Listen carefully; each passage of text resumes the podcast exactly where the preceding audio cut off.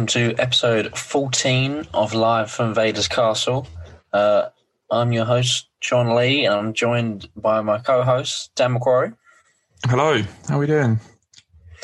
Uh, not too bad, not too bad. I'm not sure if you can tell, but my voice is slightly croaky after uh, celebrating England's goal yesterday and then shouting at the TV for the other uh, 88 minutes. Having that, um, that one moment of glory two minutes into the game and then just been miserable for the rest Yeah, so my voice is taking a hit, but it's, it's recovered slowly throughout the day, so hopefully it's not too bad. Yeah, I'm I'm also knackered out, but it's it's my legs, not my throat, because um, I was away this weekend conquering Ben Nevis. I've now reached the top of the UK's tallest mountains. That's a that's ticked off my bucket list. So uh, that's why you're getting this episode late because I was I was away on the west coast of Scotland enjoying myself, and John was having a miserable time watching the Euros. So two very different weekends. Yeah, yeah, exactly. Um, but yeah, we're here. We're here to talk about Into the Dark, aren't we? We are. Yeah, this is uh this has been this month's book club. Uh, Into the Dark by Claudia Gray was the next uh, book after Light of the Jedi that we read um, in the High Republic series. Mm-hmm. Uh, I'm actually I'm very excited to talk about this. Actually, I've I've really enjoyed it. Um, yeah, me um, too. I um I had a lot of thoughts the first time I read it, and I didn't have anyone to uh, chat those thoughts to. So it's good that John's read it now. I've re-listened to it as my audiobook experience. We'll definitely talk about the audiobook factor as well. And yeah, I'm looking forward to the discussion. Yeah, I mean, first off, I'm just going to sound to put it out there. I really enjoyed it. Unbelievable book. Claudia Gray, her way with words is unbelievable. The way she forms a story yeah. and character development and uh, just oh, what an what an author.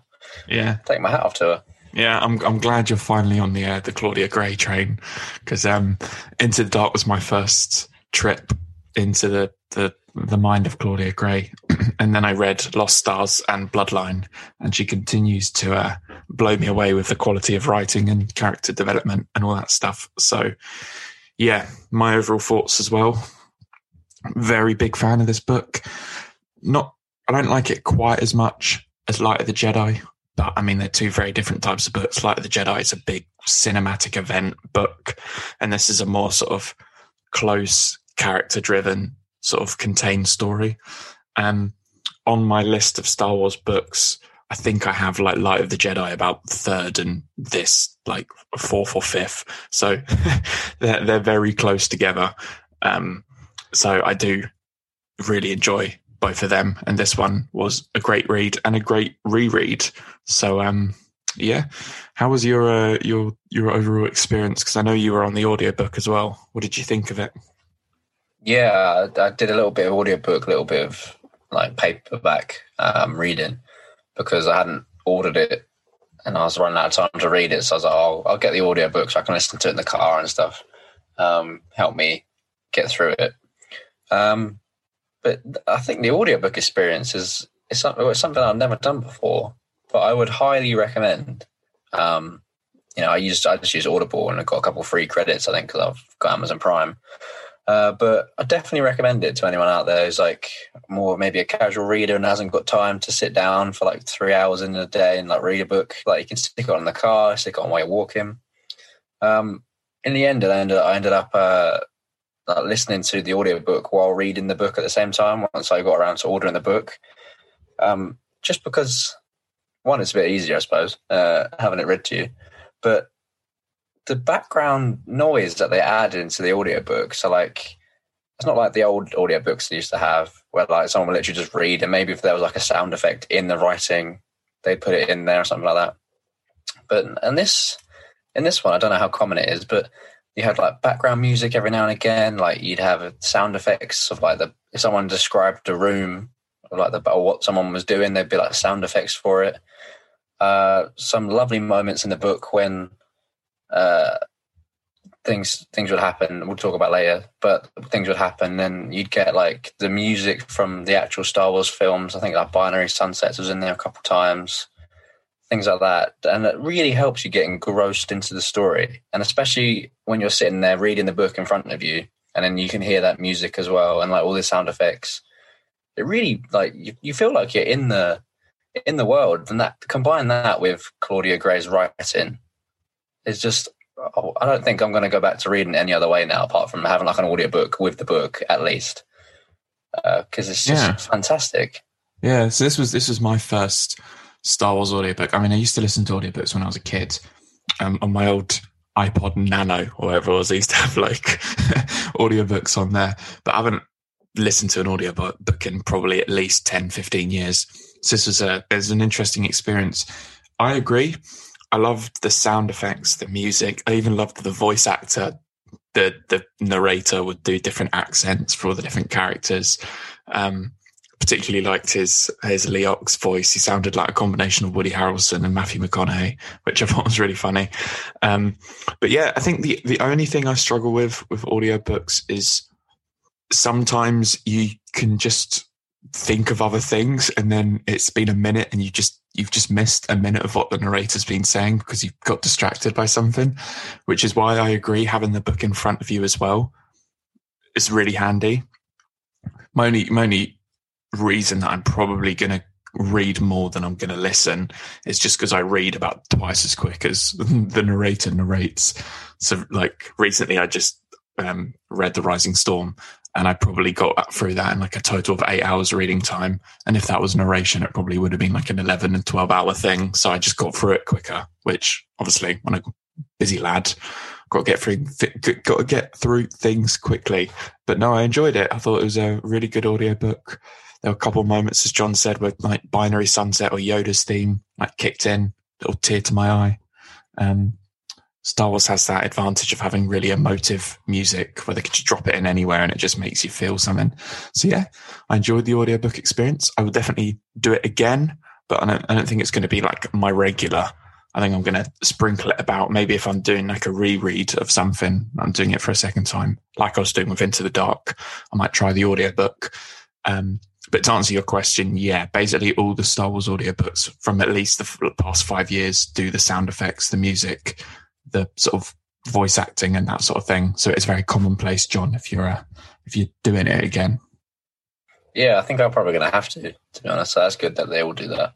Just because um, I did find the one annoying thing about it, uh, I found, which is maybe just the app I was using, but like uh, on Audible, you could change the speed of like how they were talking. So like, when I was reading, I put the speed up a bit to like I think I put it to like 1.6, 1.7 to help it keep up with like how fast I can read.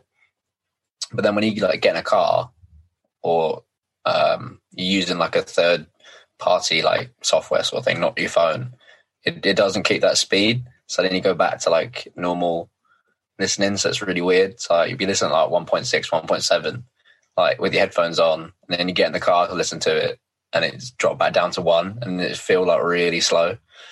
Uh, but yeah, I, I, really enjoyed it as an experience. Um, yeah, and I different. would definitely recommend just at least giving it a go because mm-hmm. I mean yeah. it's not for everyone, I'm sure, but yeah, give it a go if you. I think you can get a free trial on Audible or something. So if you're listening and want to read uh, the next uh, Star Wars book, was it Rising Storm? Give mm-hmm. that an audio book go maybe. Yeah, hopefully at some point we'll be able to have one of those little um, audible links that if you if your listeners use it, we get money. We don't have one of them, sadly, but uh, hopefully one day. One day, yeah. But yeah, definitely, it's definitely an, it's worth a worth a try and worth an experience. And I'm quite interested to maybe revisit some of the other books that I've already read and get sort of the audiobook experience. The one I'm particularly interested in trying again with the audiobook is Lost Stars which is another Claudia Gray book, which I absolutely adore. Um, but just because of its setting within the original trilogy and the different characters and stuff, I'd be quite interested to see what the music and the the voice acting and that sort of thing is like in that book. So that's potentially one that I might revisit.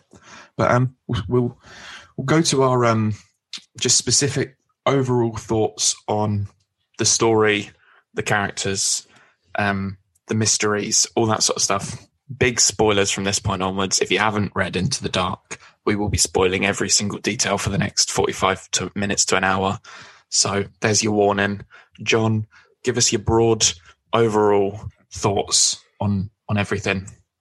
Um, I I was just saying to you before we started, like the the thing I really enjoyed about it, uh, and I found really clever, is how like intertwined it is with the other High Republic um, multimedia we got going at the moment. So obviously we got this book, um, Into the Dark, and we had Light of the Jedi. I know there's a couple other ones I haven't read, but I'm sure it's the same for them. And then you've got the comic series as well. So they're all running at the same time pretty much. And they, the stories intertwine really well, I think, which is um it's it feels rewarding when something is in like in a different book and then you see it in a different uh in a comic and something. So I think that was that was really clever. Um, yeah. then I, I, as you said, I, it's an independent story, so I like how intertwined it was, but then separate enough with their own things. So, like, obviously, the hyper space disaster that destroyed the Legacy Run and that, that whole big thing in um, Light of the Jedi, like, impacted the storyline and the characters in this, but not massively. So it was still a good, nice, independent story. Yeah, um, it sort of it, it created the story, but then it didn't navigate it any further than that. Like it, it put the characters in one place together, the Legacy Run disaster, but then the story went on naturally after that. Mm. Yeah, I loved the, I loved the the new villains that we got in the um, Dengar. Well, I suppose they're new in this book. the Drengir.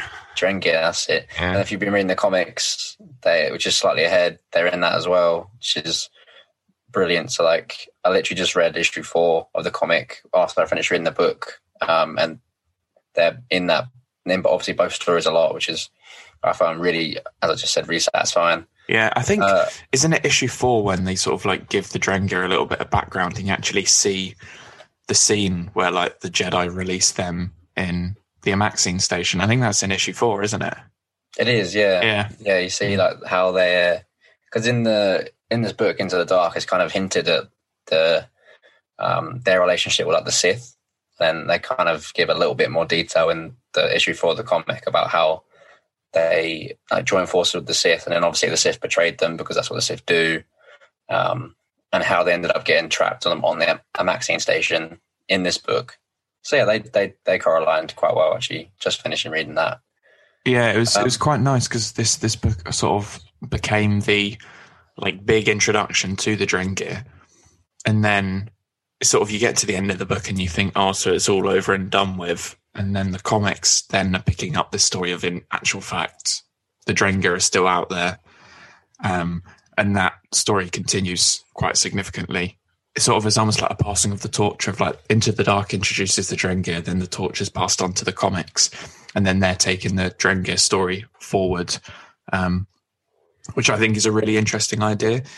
I, I, was in an interview, Claudia Gray was saying that it was it was Cavan Scott who wrote the High Republic comics and the Rising Storm who came up with the idea for the Drengir as a villain, and then basically she was like, "Oh, that's a cool idea. We'll introduce it in my book, and then you can take them on and do whatever you want to do in the comic, and then we'll see where they go in the future. I don't know what what's going to happen with them further down the line, but just that relationship that the writers have when they're sort of passing ideas to each other and they're all forming this world together completely shows on paper.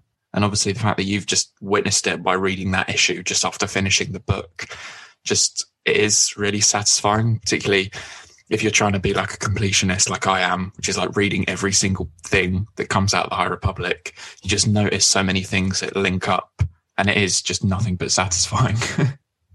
mm. Yeah. I mean, I, really liked, uh, I just, I really like Claudia Gray's style of writing and how she moved the plot forward, but then there was like plot twists and it, uh, mysteries that carried on throughout like almost the entire book that were then resolved with answers that you read like there were um, breadcrumbs for it and stuff. Oh, oh, it's just fantastic. I mean, you had the whole um, bit with like obviously the way the Nihil introduced in this book as well. As well, it's fantastic. That was a big plot twist. You had the whole thing with Des Rydan again, fantastic. Um, but one of my favorite aspects of the entire book, which I'm sure we'll probably talk about a bit more later, is how she wrote the character of Geode.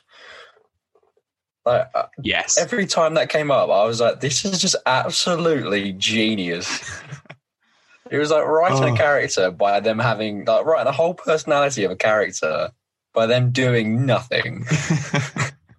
yeah, we will we will have a very specific geode discussion uh, later on in the episode because we've had some specific questions about geode. So we will have a very specific question uh, discussion about geode. But I completely agree. The way that Claudia Gray writes geode is genius, and I remember when Into the Dark first came out, there was like a lot of backlash from people who hadn't hadn't read the book about geode being oh they've made a character about a rock how stupid is this and I remember watching a video and people were just like, read the book, you'll get it. And I was like, okay, fine. So I read the book, instantly understood it. I was like, this is one of my favorite characters ever. And he's a rock. It's just so well written. And I can't wait just to see Geode in everything from now onwards. I want him to appear in every High Republic book comic. I don't know. I want a video game where you just play as Geode. I don't know. I just we, need, we need more Geode. Yeah, definitely more Geode, more Geode. But yeah, I agree.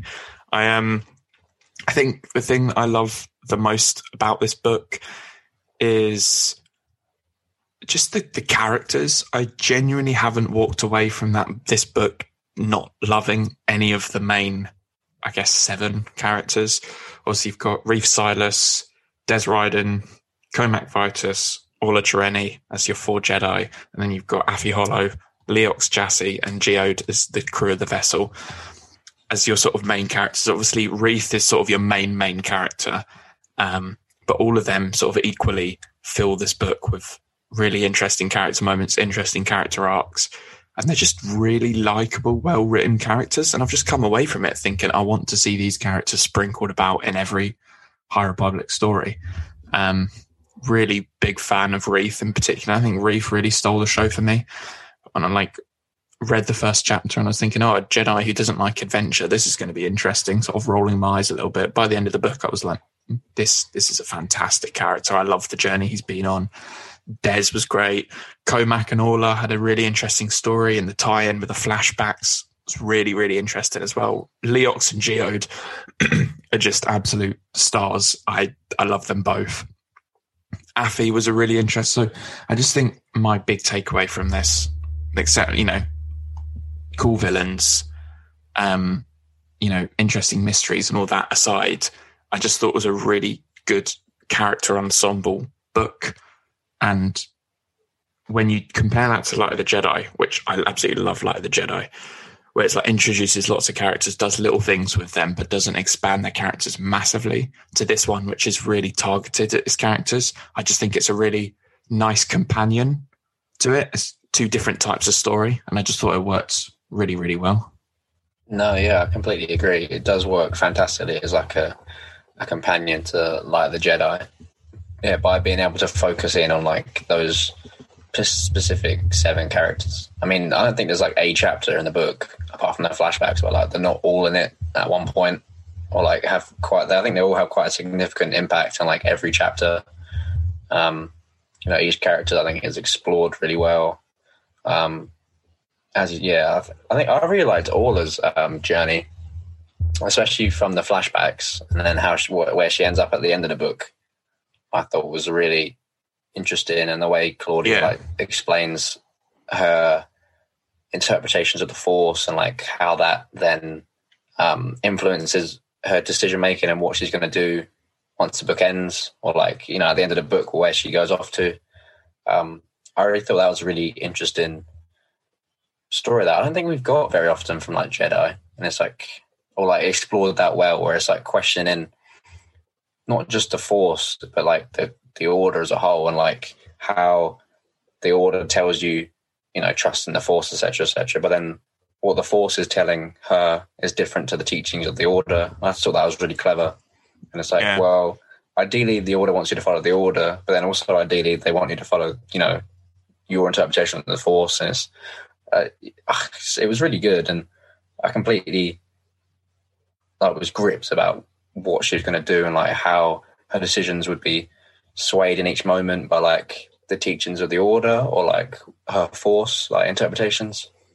Yeah, I agree. I think there were some really big sort of like questions about the Jedi, the Order, the Force within like each of the four main Jedi characters, and I just felt that like this book explain like explores and explained the Force better than most, if not all, of the films previous to it.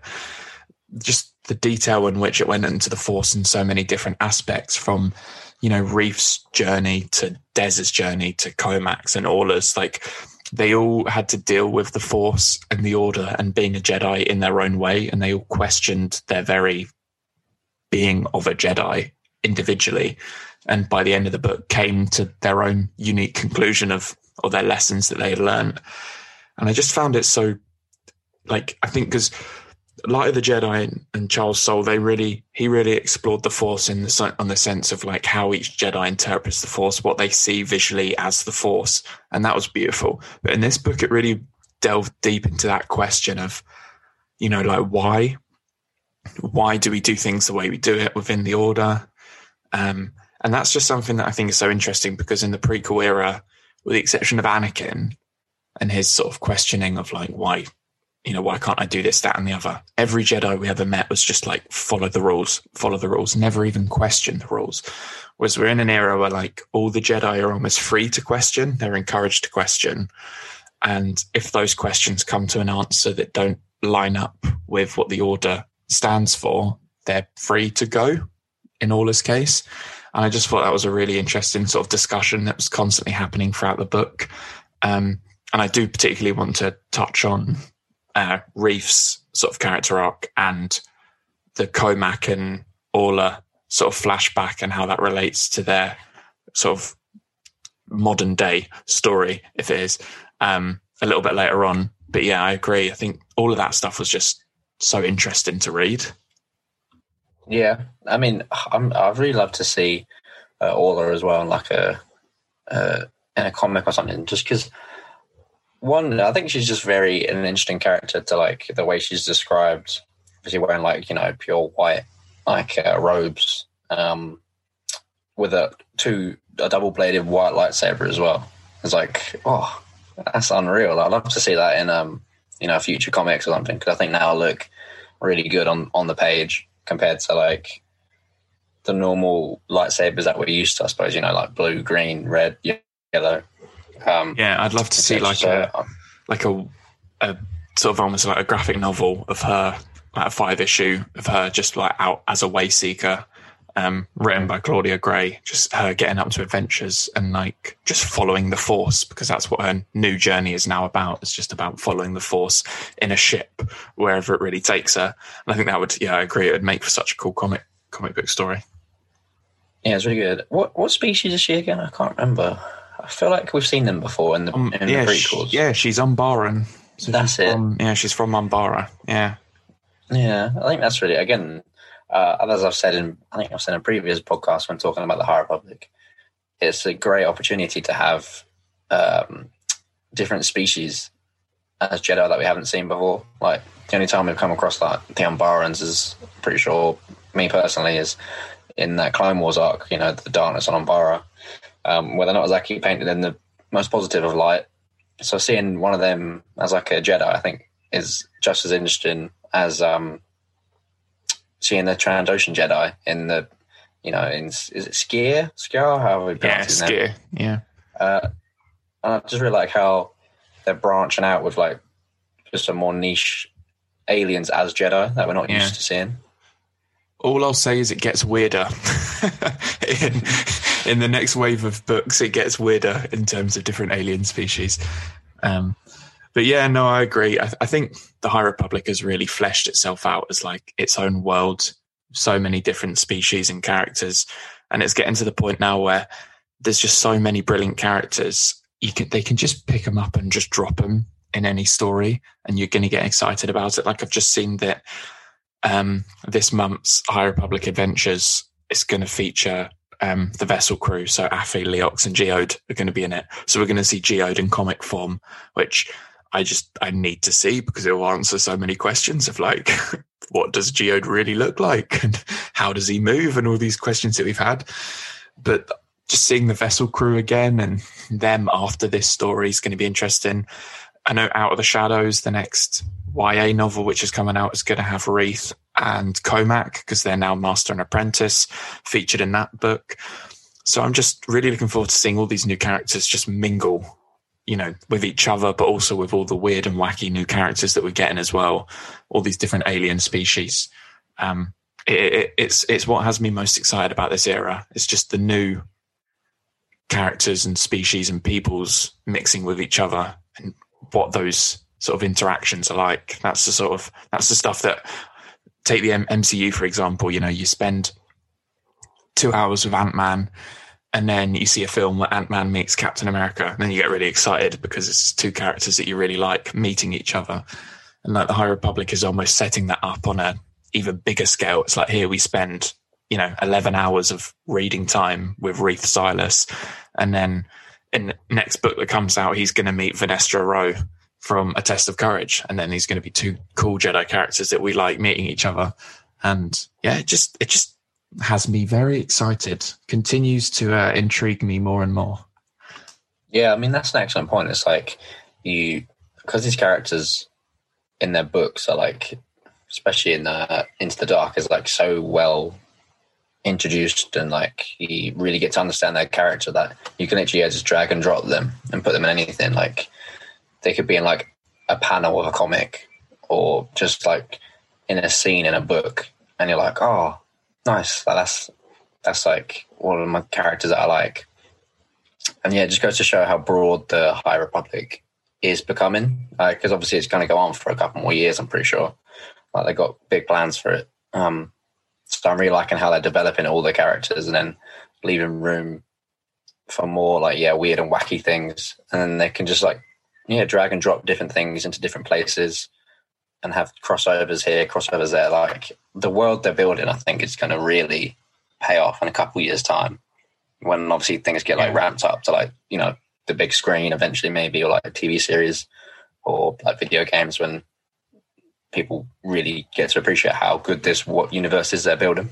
Yeah, yeah, and obviously this this book is still from the first wave of the first phase, and they're planning three phases, and then you know we're predicting that each each phase is going to have like a couple two three waves of books and comics and all that sort of thing. So there's so much stuff coming out. And uh, they're already announcing you know like an audio drama new sort of like five issue comic series and all this sort of stuff coming out around the high republic. So yeah it's it's definitely really exciting. But should we should we dive a little deeper into the sort of the actual content the the characters of into the dark um, should we should we start off talking about Reath? Because obviously Reath Silas is the main character in this. He's a Padawan. His master is Jora Malli, which big spoiler for Light of the Jedi. She dies um, in Light of the Jedi and also dies in this book. Um, in the sense of she dies on page in Light of the Jedi, and then Reath finds about finds out about her death about halfway through this book, which is very you know part of his emotional journey. Reath is a character who would much rather sit in the Jedi archives studying, reading books than going off on adventures. He hates the idea of adventure. And his world is turned upside down when his master says, Right, we're going to the frontier, we're going to the outer rim, you're going to have a new placing on Starlight Beacon, um, which is the worst possible thing for him because he loves Coruscant and the library and the archives and everything like that. And then obviously along the way, great disaster happens. He ends up on the Amaxine station with all these other wonderful characters and has to deal with, you know, killing, you know, killing for the first time, maiming someone for the first time. He has to deal with, you know, losing a close friend, his master, his close friend coming back. um, he has to deal with someone he trusted in and gave information to turning out to be the enemy, turning out to be the Nihil so he goes through a lot throughout this book, and he's really sort of the emotional core of the story. And I'll just ask John, give me your give me your opinions. What do you think of a uh, of Reath Reath Silas? Um, I mean, when I first started the book, I was like, well, this is a bit of, as you say, a bit of an in, a strange Jedi that we haven't really come across. You know, the Jedi we're used to is like battle hardened. Uh, you know, always up for a bit of of adventure. I mean, especially like you know, you watch like seven seasons of the Clone Wars with like Anakin, who's always up for something. Um, and yeah, then we come across a Jedi who's a bit more reserved, and as you said, like would rather have his head in a book or like be writing you know, studying sort of thing. Um, but I think, as I said, I think Claudia Gray she perfectly wrote his story across the book so it was paced really well. And as you see, you have to go through all these things. Yeah, he maimed someone for the first time, and I think she really goes into good detail about how that made him feel. And I, he has a really good conversation, I think, with Des or Master. Oh? I can't remember the guy's name. It's Ma- who's the master? Cohmac. Cohmac. Yeah. I think yes, Master Cohmac has a conversation with about like, oh, should I have done this so I didn't end up chopping this guy's arm off? Like, oh, should I talk to him more? And I really like he's, he's like coming into his own about like being a Jedi and you know what it means to have to be that person to protect others. You know, you don't. I think what was really good about his story is him learning that to be a Jedi is basically just to be. You have to serve others. Like, it's not about what you want, because obviously at the start of the book we find out that you know he wants to stay on Coruscant and he's not happy that his master has asked him to go to Starlight Beacon on the frontier. And then as the you know book carries on, he works out that being a Jedi is about serving others, about saving lives. I really like that. By the end of the book, he's like, okay, what I want doesn't matter because I'm a Jedi and that's a higher calling, and basically I have to do what the Force wills. You know what is best for others, not just best for myself which I think yeah. is a really interesting story arc. Um, I really liked the part with the um, the Kyber Arch. Yeah, I was uh, going to say, I was going to talk about that. Yeah, beginning of the book, um, and his master's like asking the question is like, why does no Jedi like cross the Kyber Arch alone? You know, I thought the obvious answer was, um, you know, because you you don't go through it alone, you go through like the Force or something like that you know, some some force mumbo jumbo. Uh, but then as the book carries on, he eventually figures out the answer himself. Is that you know you you don't go through it alone because the reason the Kyber Arch is there is because like it shows the fallen Jedi, um, you know, those who helped make it made it. So it's like you as a Jedi are never like a single person. Like you you're serving the Order and you're serving the the the people who are, you're there to protect. And I think that was a really good lesson for him. That was like literally put right at the beginning of the book, which he then figured out right at the end, pretty much once he'd been through like all this yeah. journey. Yeah, I thought I thought the, the whole Kyber Arch riddle was really really interesting, and because it said sort of multiple times in the beginning of the book, he's like, "Yeah, people cross the Kyber Arch alone all the time." Like, what's what's Master Jora talking about? Um, and I loved the moment that he realised the lesson was that moment when they had it was sort of the big climactic third act action. You know, the Drengir and the Nihil were fighting each other, and they're thinking, right, we need to escape. And sort of Reath realizes, you know, he they're not going to be able to escape safely. The galaxy's going to be forever in danger if he doesn't do something about the Drengir and the Nihil on the station at the moment. And he has that moment when he's just like he finally realizes it because his higher calling in that moment is essentially to potentially give his life so that others can live and so that the galaxy as a whole becomes safer. And that's the whole point of the Kyber Arch riddle is that, you know, he stands on the shoulders of those who came before. You know, the, the Jedi Order is all about, you know, the Jedi as a whole, the Jedi of the past and the future. Kind of links in to sort of the Rise of Skywalker's, um, you know, I am all the Jedi thing I personally think this is a better way to handle that sort of suggestion. But yeah, I just thought it was, and you know, his what didn't end up being a heroic sacrifice, but what could have been a heroic sacrifice of opening all the airlocks and chucking all the Drengir and the Nihil out into space, getting saved by Geode, which is amazing. Um, but that moment hit hit hard and hit really well because he'd been juggling the whole book of like you know, I'd rather be, you know, reading books. I don't want to be doing this. Like, obviously, he maims his first enemy. And in that moment, he's really questioning and scared and he's almost traumatized by just the sound of an arm thudding on the floor that he's chopped off. And that's good because a Jedi should be like that.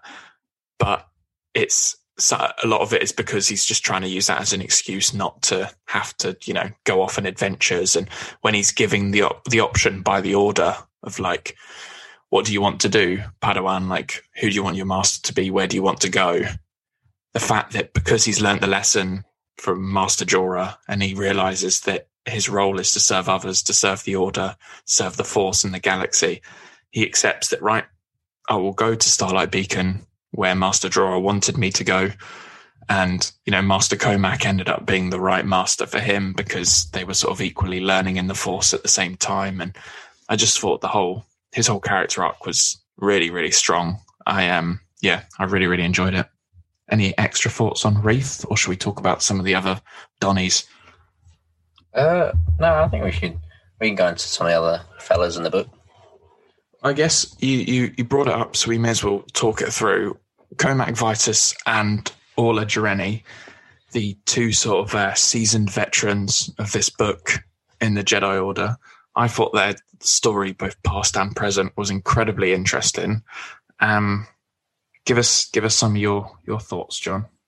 Um, yeah, I think I was. I can't. Sometimes when I read books and they got like two um, parallel stories. Like one's like, well, this one was like 25 years ago and like present day, and they run like parallel side by side. Sometimes they don't quite pay off as well. Like um, the big reveal at the end of like the past story never quite lives up to what you'd imagine it would be. Um, but I think in this instance, especially with like Orla's uh, journey as well, I think it really paid off really well, and it really did explain how where each character was at that point in time and like the decisions they were making at that point in time and how that really well correlated to the decisions and mistakes they made 25 years ago. Um, I think it without that 25 year ago past tense story, I don't think their character development would have been anywhere near as good. Um, you know, especially with Orla, when it turns out that at the end of the past story, you know, someone died because she chose to follow the training of the order instead of like following her instincts in the force. And that led to someone dying, which I think she's obviously carried for that 25 years and has been struggling with, which is why then at the end of this book, she decides to be a way seeker and go off and, you know, find her own path and not just follow the teachings of the order. And then in parallel, you got um, Master Co. Co- Why can I not say this guy's name? Master Cohmac Vitus. Master Jeez. Cohmac Vitus. It's so bad. I've literally had someone saying it to me as well, listening to the audiobook for about eight hours, and I still can't say this guy's name. Um, his story of how at the beginning of the uh, the 25 years ago story, his master dies, um, and he gets he questions the order's teachings as to like why can I not grieve? You know, why have I got to bury my feelings? Um, which then goes on to be like, or then goes on to, I think, as he goes through his life, he questions like the separation of like the light and the dark side that the Jedi have. Um, not quite seeing it as like a a complete cut sliced down the middle like the Jedi teach, and that thing should be more like not forbidden, so you can learn as much aspects about the force as possible. So you know, if you close yourself away from one side, you're limiting your knowledge. I think was his was his um, view on things.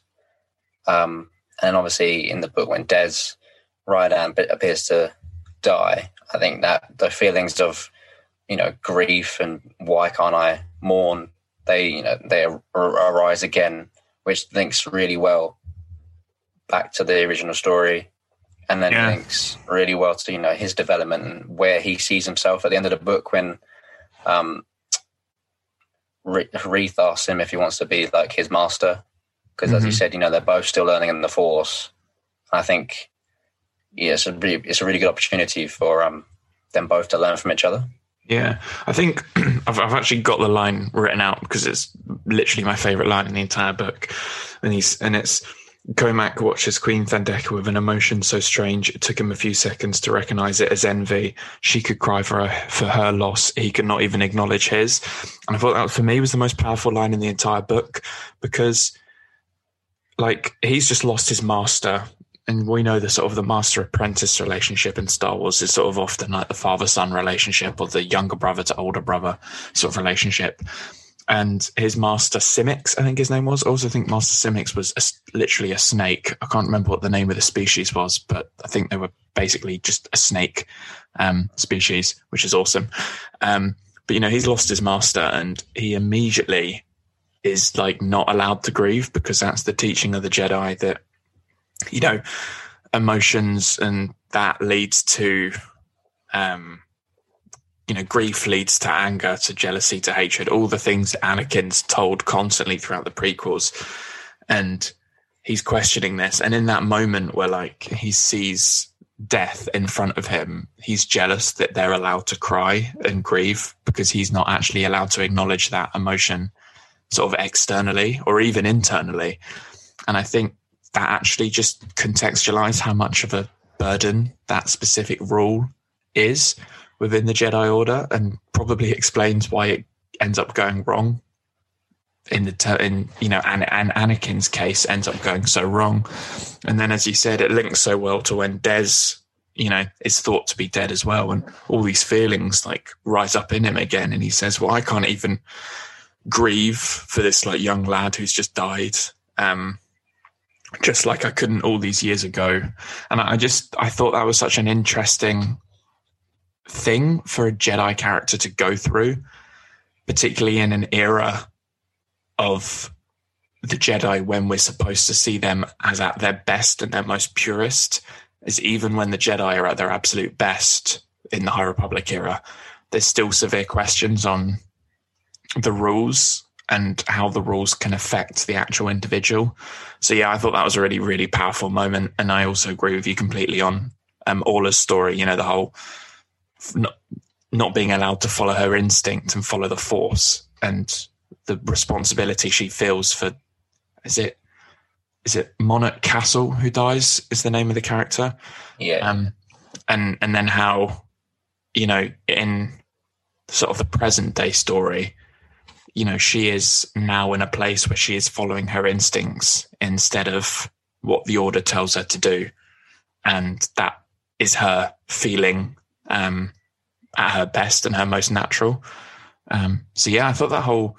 Oh, I was reading the 25 years previous story, like sort of story, and thinking, you know, what is the point of this? Like, it's interesting. We've got, you know, two planets that don't like each other, and the conflict, the role of the Hutts, and the Hutts clearly trying to gain control 200 years 250 years before we see the Hutts actually in control. This is interesting, but what's the point?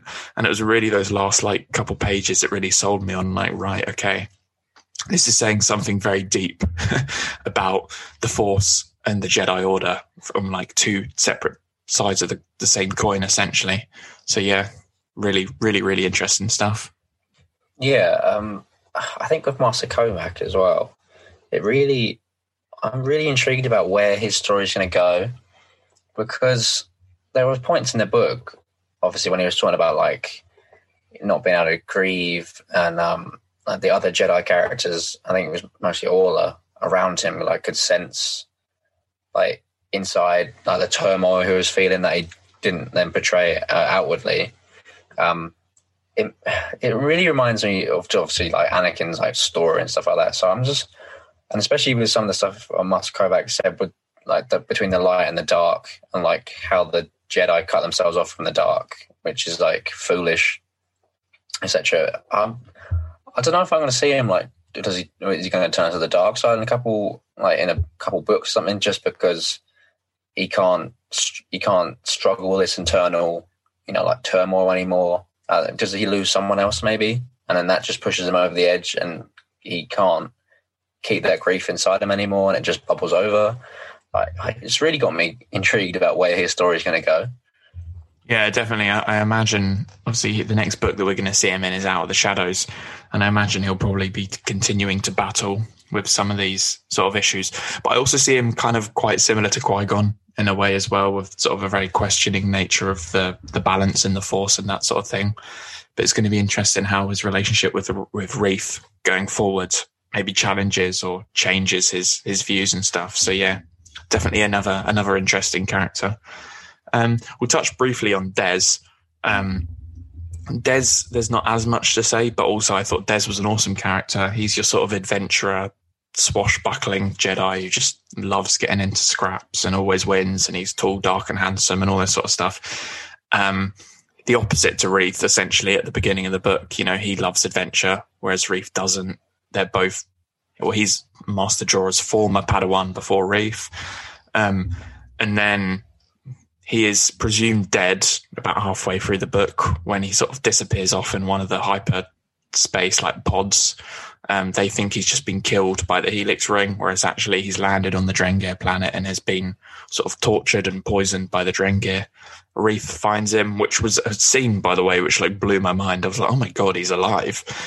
and the way it was written and like that whole scene just completely like mind exploded and the fact that he was just so tortured by the Drengir and poisoned and all that that him and Reath had an actual like duel, all that sort of stuff um, was really really cool.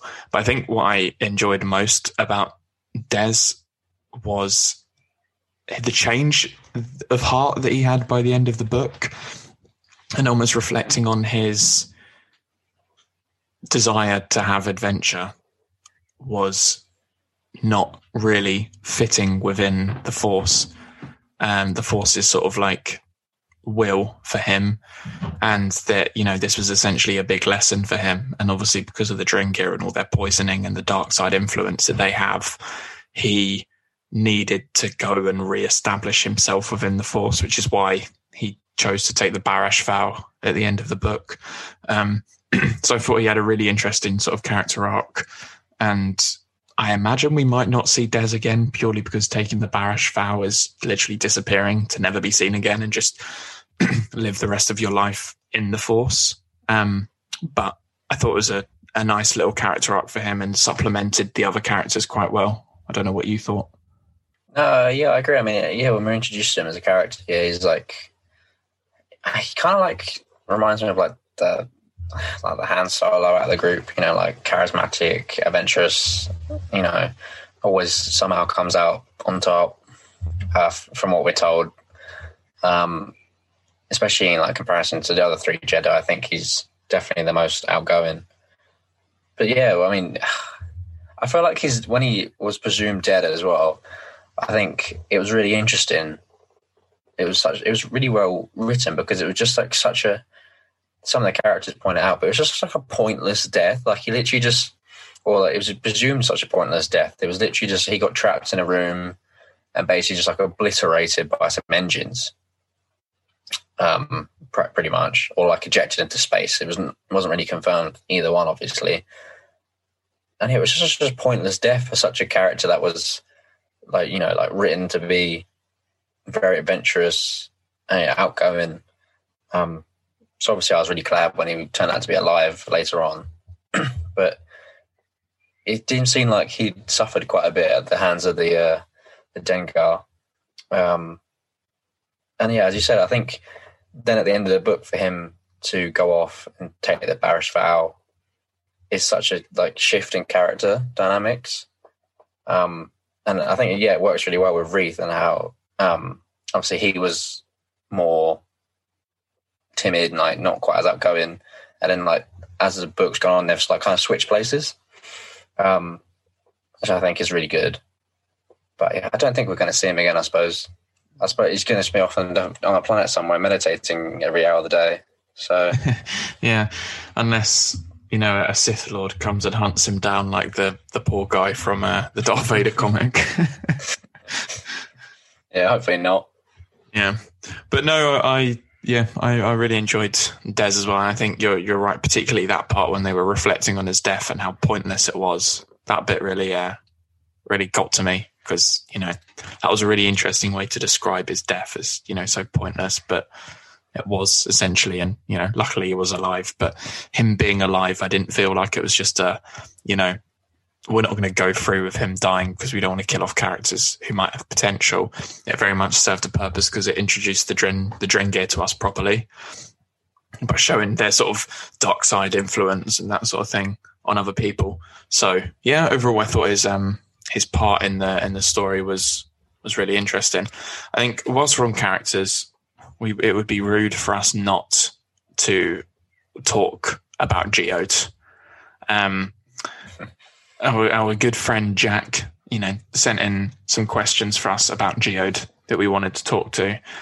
Um, he's he's also a big Geode fan as well. After reading the book this month, so uh, it's t- it's time we have the the Geode talk. Um, some of the specific questions that Jack asked us was, what do we think um, about the truth behind his species? Is he something like the Weeping Angels, which I hadn't quite thought of yet from Doctor Who, which I think is a very interesting point. And how has the writer made such a great character out of a rock? I think we can talk about the last bit first. How has Claudia Gray made a rock such an interest, interesting character? You brushed upon it a little bit earlier on. Um, I mean, do you have much else to to add in terms of how on earth a writer is able to make a rock such a compelling character? yeah, I mean, I'll, I'll, give a few examples. I think because it was, I think it was honestly the most brilliant writing in the entire book. Is some of these moments. It'd be like. Uh, it's like when Affie would be like in a bad mood or something, and she'd go sit next to Geode, and like Claudia Gray would write it as like, "Oh, Affie was appreciative that Geo, you know, could sense her turmoil, so like didn't bother to ask her ask her a question or like something like that. So it's basically just she's writing a whole personality. I said earlier of him doing nothing, and it was so many often. It was like it was like oh, Geode was clever enough to like not ask a question here or something like that.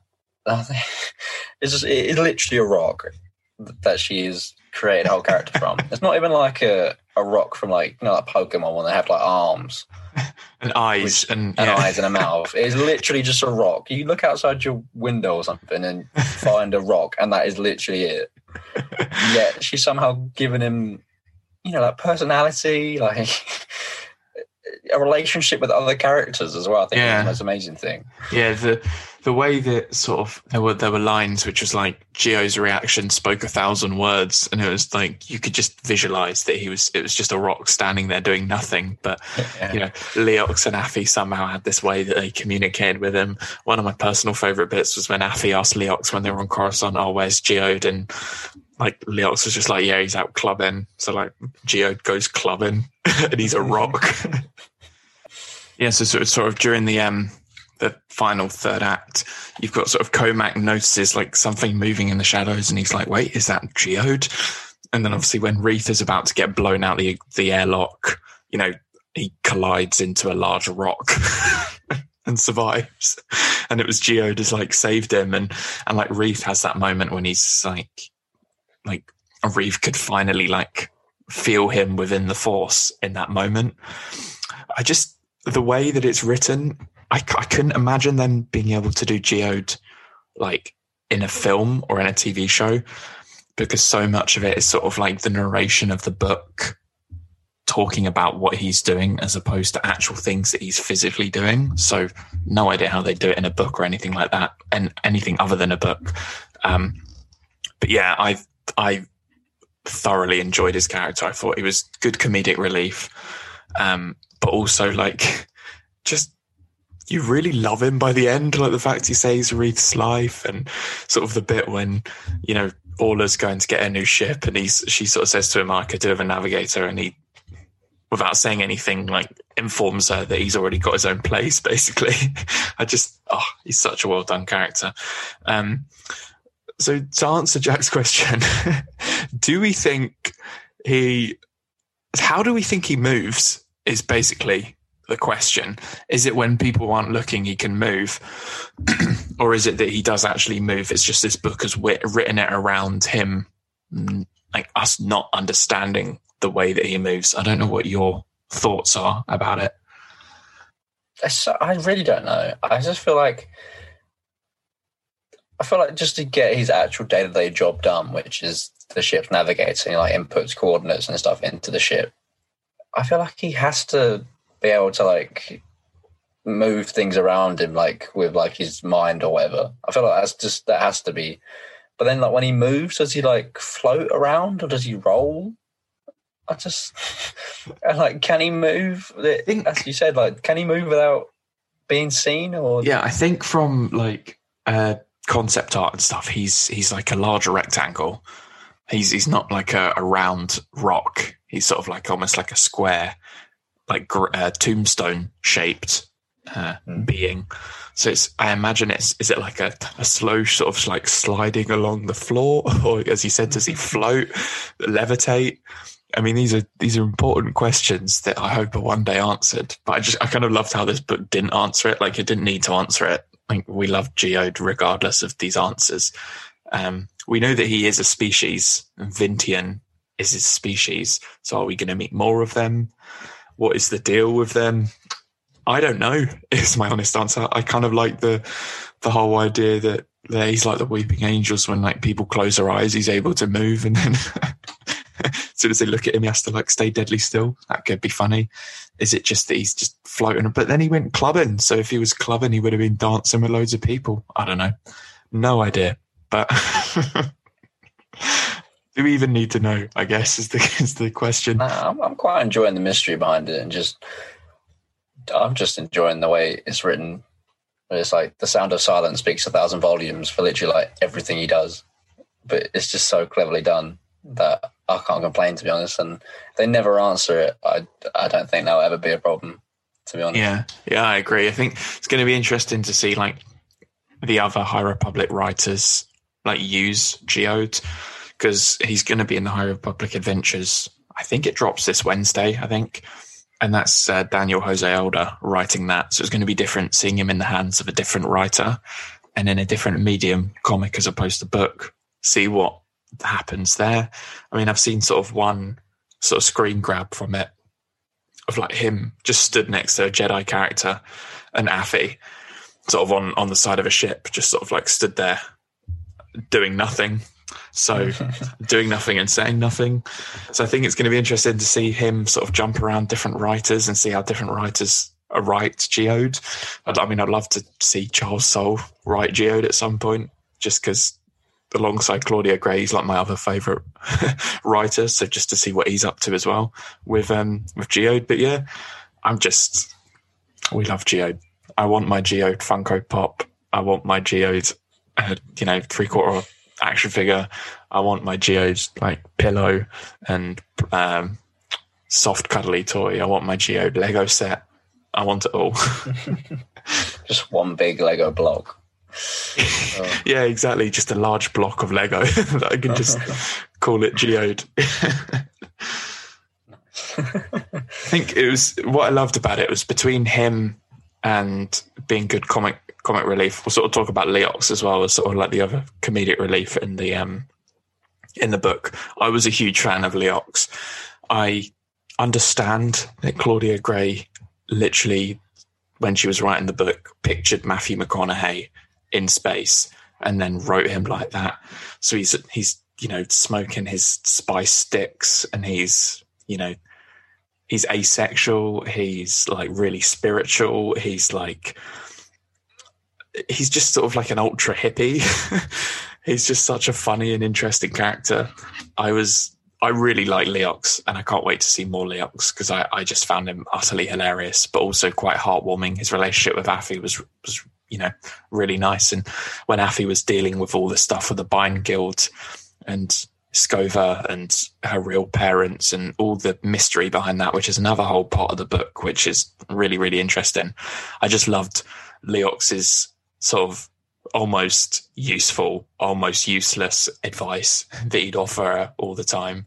And is sort of like, well, well, I don't know what you should do here. But that's how I almost sort of envisioned his reactions at all times. So, um, yeah, did, did, did you, did you like the boy Leox as well?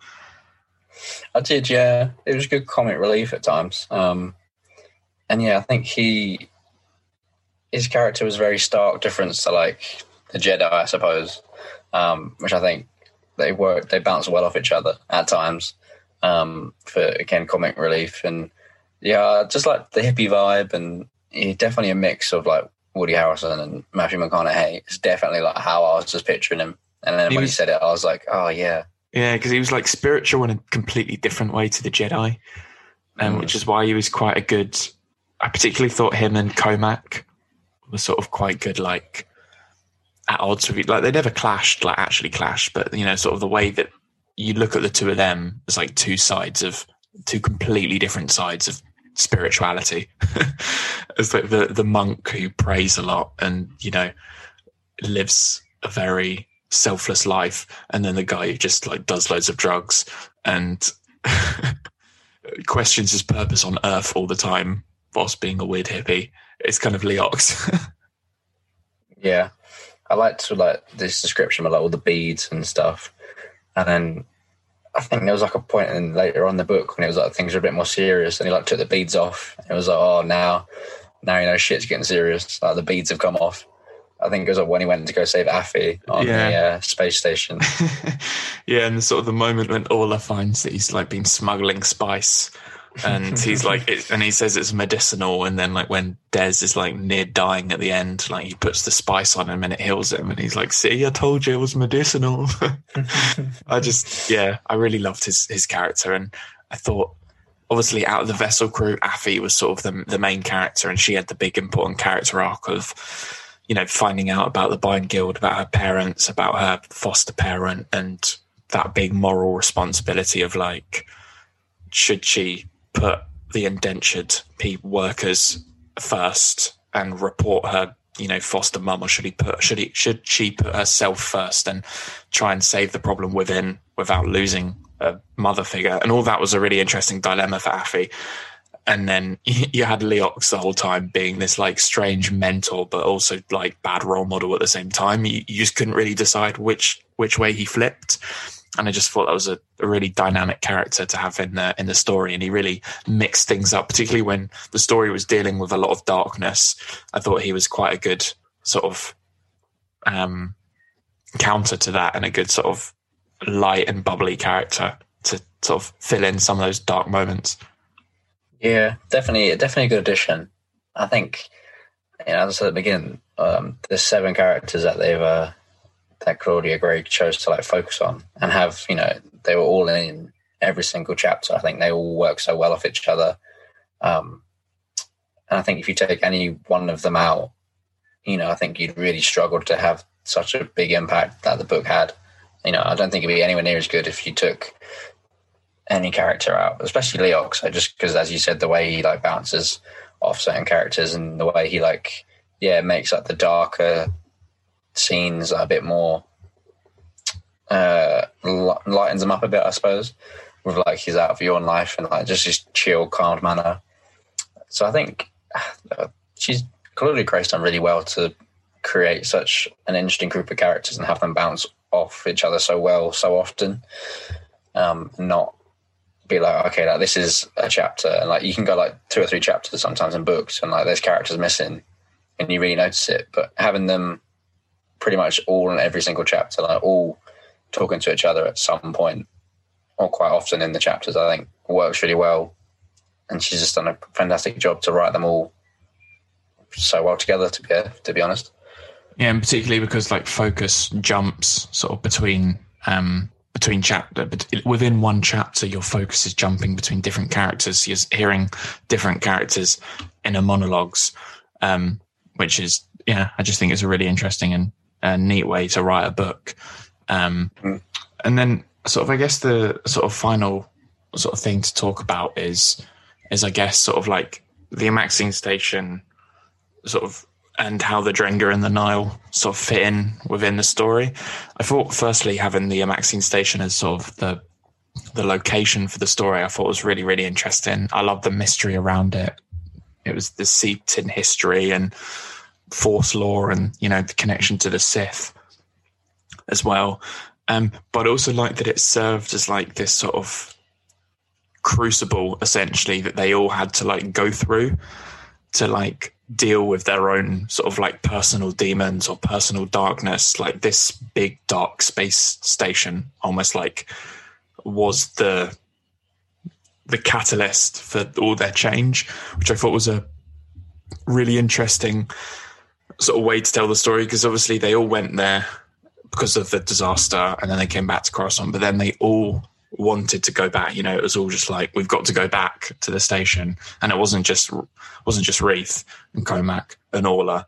It was Affie as well. It was so everyone wanted to go back to put something right. You know, whether it was Cohmac and Orla for removing the statues and releasing the darkness within the station, whether it was Reath upon realizing that Nan was actually a Nihil and he had just given her all this information and left them at the space station to do whatever they wanted, or whether it was Af- Affie who wanted to go back and find evidence that she could use against Scover to, um, you know, get her to stop using indentured workers. And um, so all of them had a reason to go back, and the station became this sort of like not just physical place that the story took place, but sort of uh, it was like the metaphorical sort of crucible that they all had to go through in their life. Um, and I thought that was just a really, really interesting setting, um, both in terms of what it adds to the story, the lore, the connections to other. I mean, I, I don't know if you've clocked this, but have you, you've you've read the Rise of Kylo Ren comic, haven't you?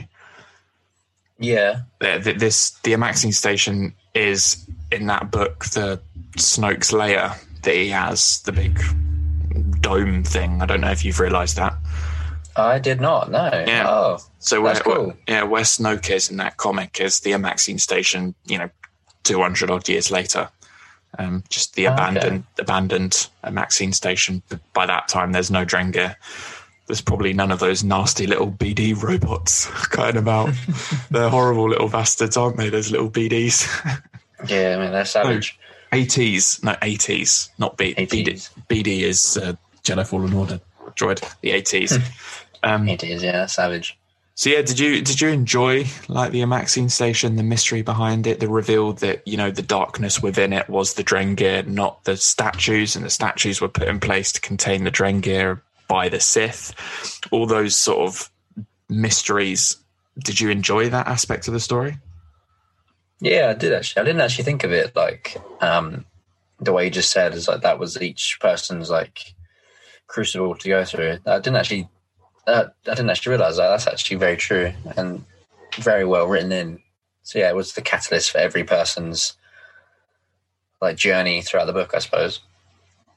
But yeah, I did. I really enjoyed the mystery, like the fact that you know it was everyone just assumed that the, the idols were there to like contain the dark side. Um, all that the dark side was contained within the idols and stuff. And then obviously it turned out that the idols were containing the dark side within the Den Dengir, Dengir. Jesus. Um, and yeah, the plot twist with that I think was really interesting. Um, and yeah, the, every character wanting to go back to set something right, I think, it was really good. And I like how it didn't take too long for them to all realize that they all wanted to go back. Um, cause sometimes you can, you can find like one character wants to go back and like, another character does, and it takes them like ages to figure out and like cross paths again. I like how immediate it was that Orla straight away went back to the vessel and was like, all right, I want to hire you to go here. And then at that same time, like everyone else kind of showed up and was like, all right, we're going back anyway. Um, so I think that was Yeah. good.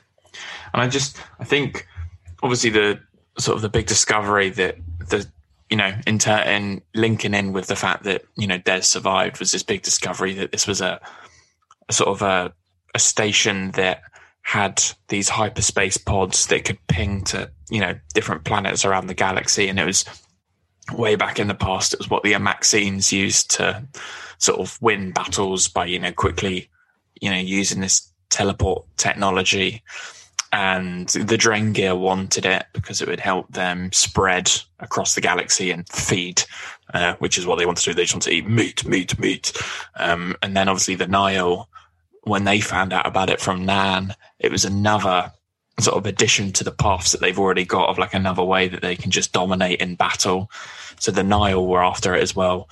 And then, you know, this was essentially became a space station that like was desirable for the bad people in the galaxy. And it was down to, you know, this sort of team of heroes to, you know, not only sort of return the stat, return the idols so that the Drengir would be, you know, sub- suppressed again, but also like stopping the Nihil from getting a hold of, at the time they didn't know what, but getting a hold of these hyperspace pods. Um, and I just thought that sort of the way that all those stories sort of like lingered and the mystery was there with Nan. I was a bit suspicious of Nan earlier on. I was thinking, oh, like she's, I, ne- I never, the Nihil connection was never there, but I always had a weird vibe about her. As soon as the reveal was that she was Nihil, I was like, ah, good. That makes sense. Um, but the way that all these threads sort of came together in the, in the third act, and there was obviously this big clash when you know the Drengir were released, and then they put the Drengir back to sleep, and then they re-released the Drengir to you know fight the Nihil as a distraction. I just thought that whole sort of third act felt very cinematic, and I felt that it was a very I could visualize everything with the the station and um, the battle going on inside. So I thought you know Nihil continued to be interesting villains. I thought there was they were you know interesting enough in this that you know wanted me to see more. They weren't quite as compelling in this story as like the Jedi, but that wasn't the point. It was they were there as another foil to the Jedi. They weren't the big villain of the book, like they weren't like the Jedi. And then the Drengir, I thought were a really interesting concept. You know, this plant life seeped in the dark side, and then when that all came together in that sort of big collision, you know, I just thought it it, it landed really well as a as a big third act action sequence. Yeah, I think it's just more credit to Claudia Gray's writing about how well it all fit together after, you know, the fact that they had to, they left the station and you think, like, they all thought that the stories were all wrapped up. And then it turns out that it wasn't. And they went back and that all intertwined so well. Um, and the way, yeah, inter- and then you had obviously the Nihil in there as well. I think, as I said, it goes to Claudia Gray's writing that it's managed to intertwine all these different stories, motivations, you know, like threats, and make it so like yeah, compelling and cinematic, as you just said. Because yeah, I can easily imagine that final third, like intense battle, etc., uh, etc., et like being on like a big screen, or whatever. The way she writes it is just so well. Um, I just, she's just, I think she's a fantastic author. Um, very much looking forward to more High Republic stuff she does. Yeah, and also this is uh, this is your your wake up call to go and read some of her other books. Um, yeah, exactly. She has written four previous Star Wars books. This one, I'm just counting my shelf where I have all of them. She's written four, yeah, um, and I've read two of them, and they're fantastic and the other two I'm yet to read, but I'm sure they will also be fantastic. So, um, and obviously she's one of the um, High Republic writers, so she will definitely have more books or comics or anything. She hasn't written comics yet, I don't believe, so it'll be interesting to see her writing a comic. I hope she does it at some point. Um, mm. But yeah, hats off to a, a great book, great author, great characters. Overall, very positive feelings about Into the Dark. Yeah, very good. I mean, as you said, not quite as cinematic. Well, it's not as cinematic as like the Jedi, but as a companion story to it, it fits in perfectly. It does exactly what it needs to. Um, you know, in the amount of pages it has. Yeah, more think, yeah. more like brilliant world building, but on like a smaller, tighter scale, I guess. Yeah, exactly. It reminds me of like so you have you can have like, Light like the Jedi is obviously very cinematic. It's like the big film part, and then obviously like Into the Dark is like the TV show that accompanies it. Like you can really th- flesh things out a bit better, and yeah, continue yeah. with that world building. Yeah, definitely, definitely. Um, okay, so we should we should we wrap up our discussion there? Have you got any more any more thoughts? No, I think I've you know, I've covered all my points. Yeah, um, I guess what we'll do because you know I guess everyone's expecting this is we'll probably announce what our next book club book is going to be, which I guess is no surprise to anyone. is going to be The Rising Storm um, by Cavan Scott. The next sort of main High Republic story, sort of the, the follow on from Light of the Jedi, um, the start of the next big wave of High Republic stories. Um, John is waiting on his book to arrive. Um, so when it does, I'm sure he's going to jump straight into reading that. I have already read it. I will not say anything apart from the fact it's absolutely incredible and it's my favorite Star Wars book ever. So I'm incredibly excited to spend like 10 hours on a podcast talking about it because I have so many thoughts. um, but yeah, hopefully if, if John's book arrives soon enough, then in a Hopefully. uh, in a month's time we can be talking about that one. Yeah, I mean, hopefully. Waiting for that signed edition to come through. Yeah, But if, Yeah. it, if it gets too long, Amazon Amazon Prime it will have to be the, the method of getting it. yeah, exactly. And I think, well, it'll, I think we do want to do some book club books that aren't High Republic because obviously so far that's all we've done. We will at some point, but you know, whilst they're coming out thick and thin, we may as well be talking about them because they're relevant and up to date and good so far. Yes, very good so far. Right. So we shall wrap that episode up just there. Um, if you enjoyed the episode, you can, you know, follow our podcast on whatever podcast app you use, whether it's Spotify or Apple or any of the other ones. Um, you can follow us on Instagram at Live from Vader's Castle and on Twitter at Vader's Castle Pod. And yeah, we will be back. Well, th- this episode's coming out a little bit late, so we're back in like four or five days with a new episode of the podcast where we'll be talking about two episodes of the Bad Batch. One that came out last week, which we both enjoyed, and another one which will be coming out on Friday, which I'm sure we we will enjoy as well. So we will be talking about that soon. And yeah, until then, uh, enjoy yourselves. May the force be with you, I guess. that was a that was a terrible outro. That was awful. but anyway, thanks for listening, guys, and we'll see you next week. Bye.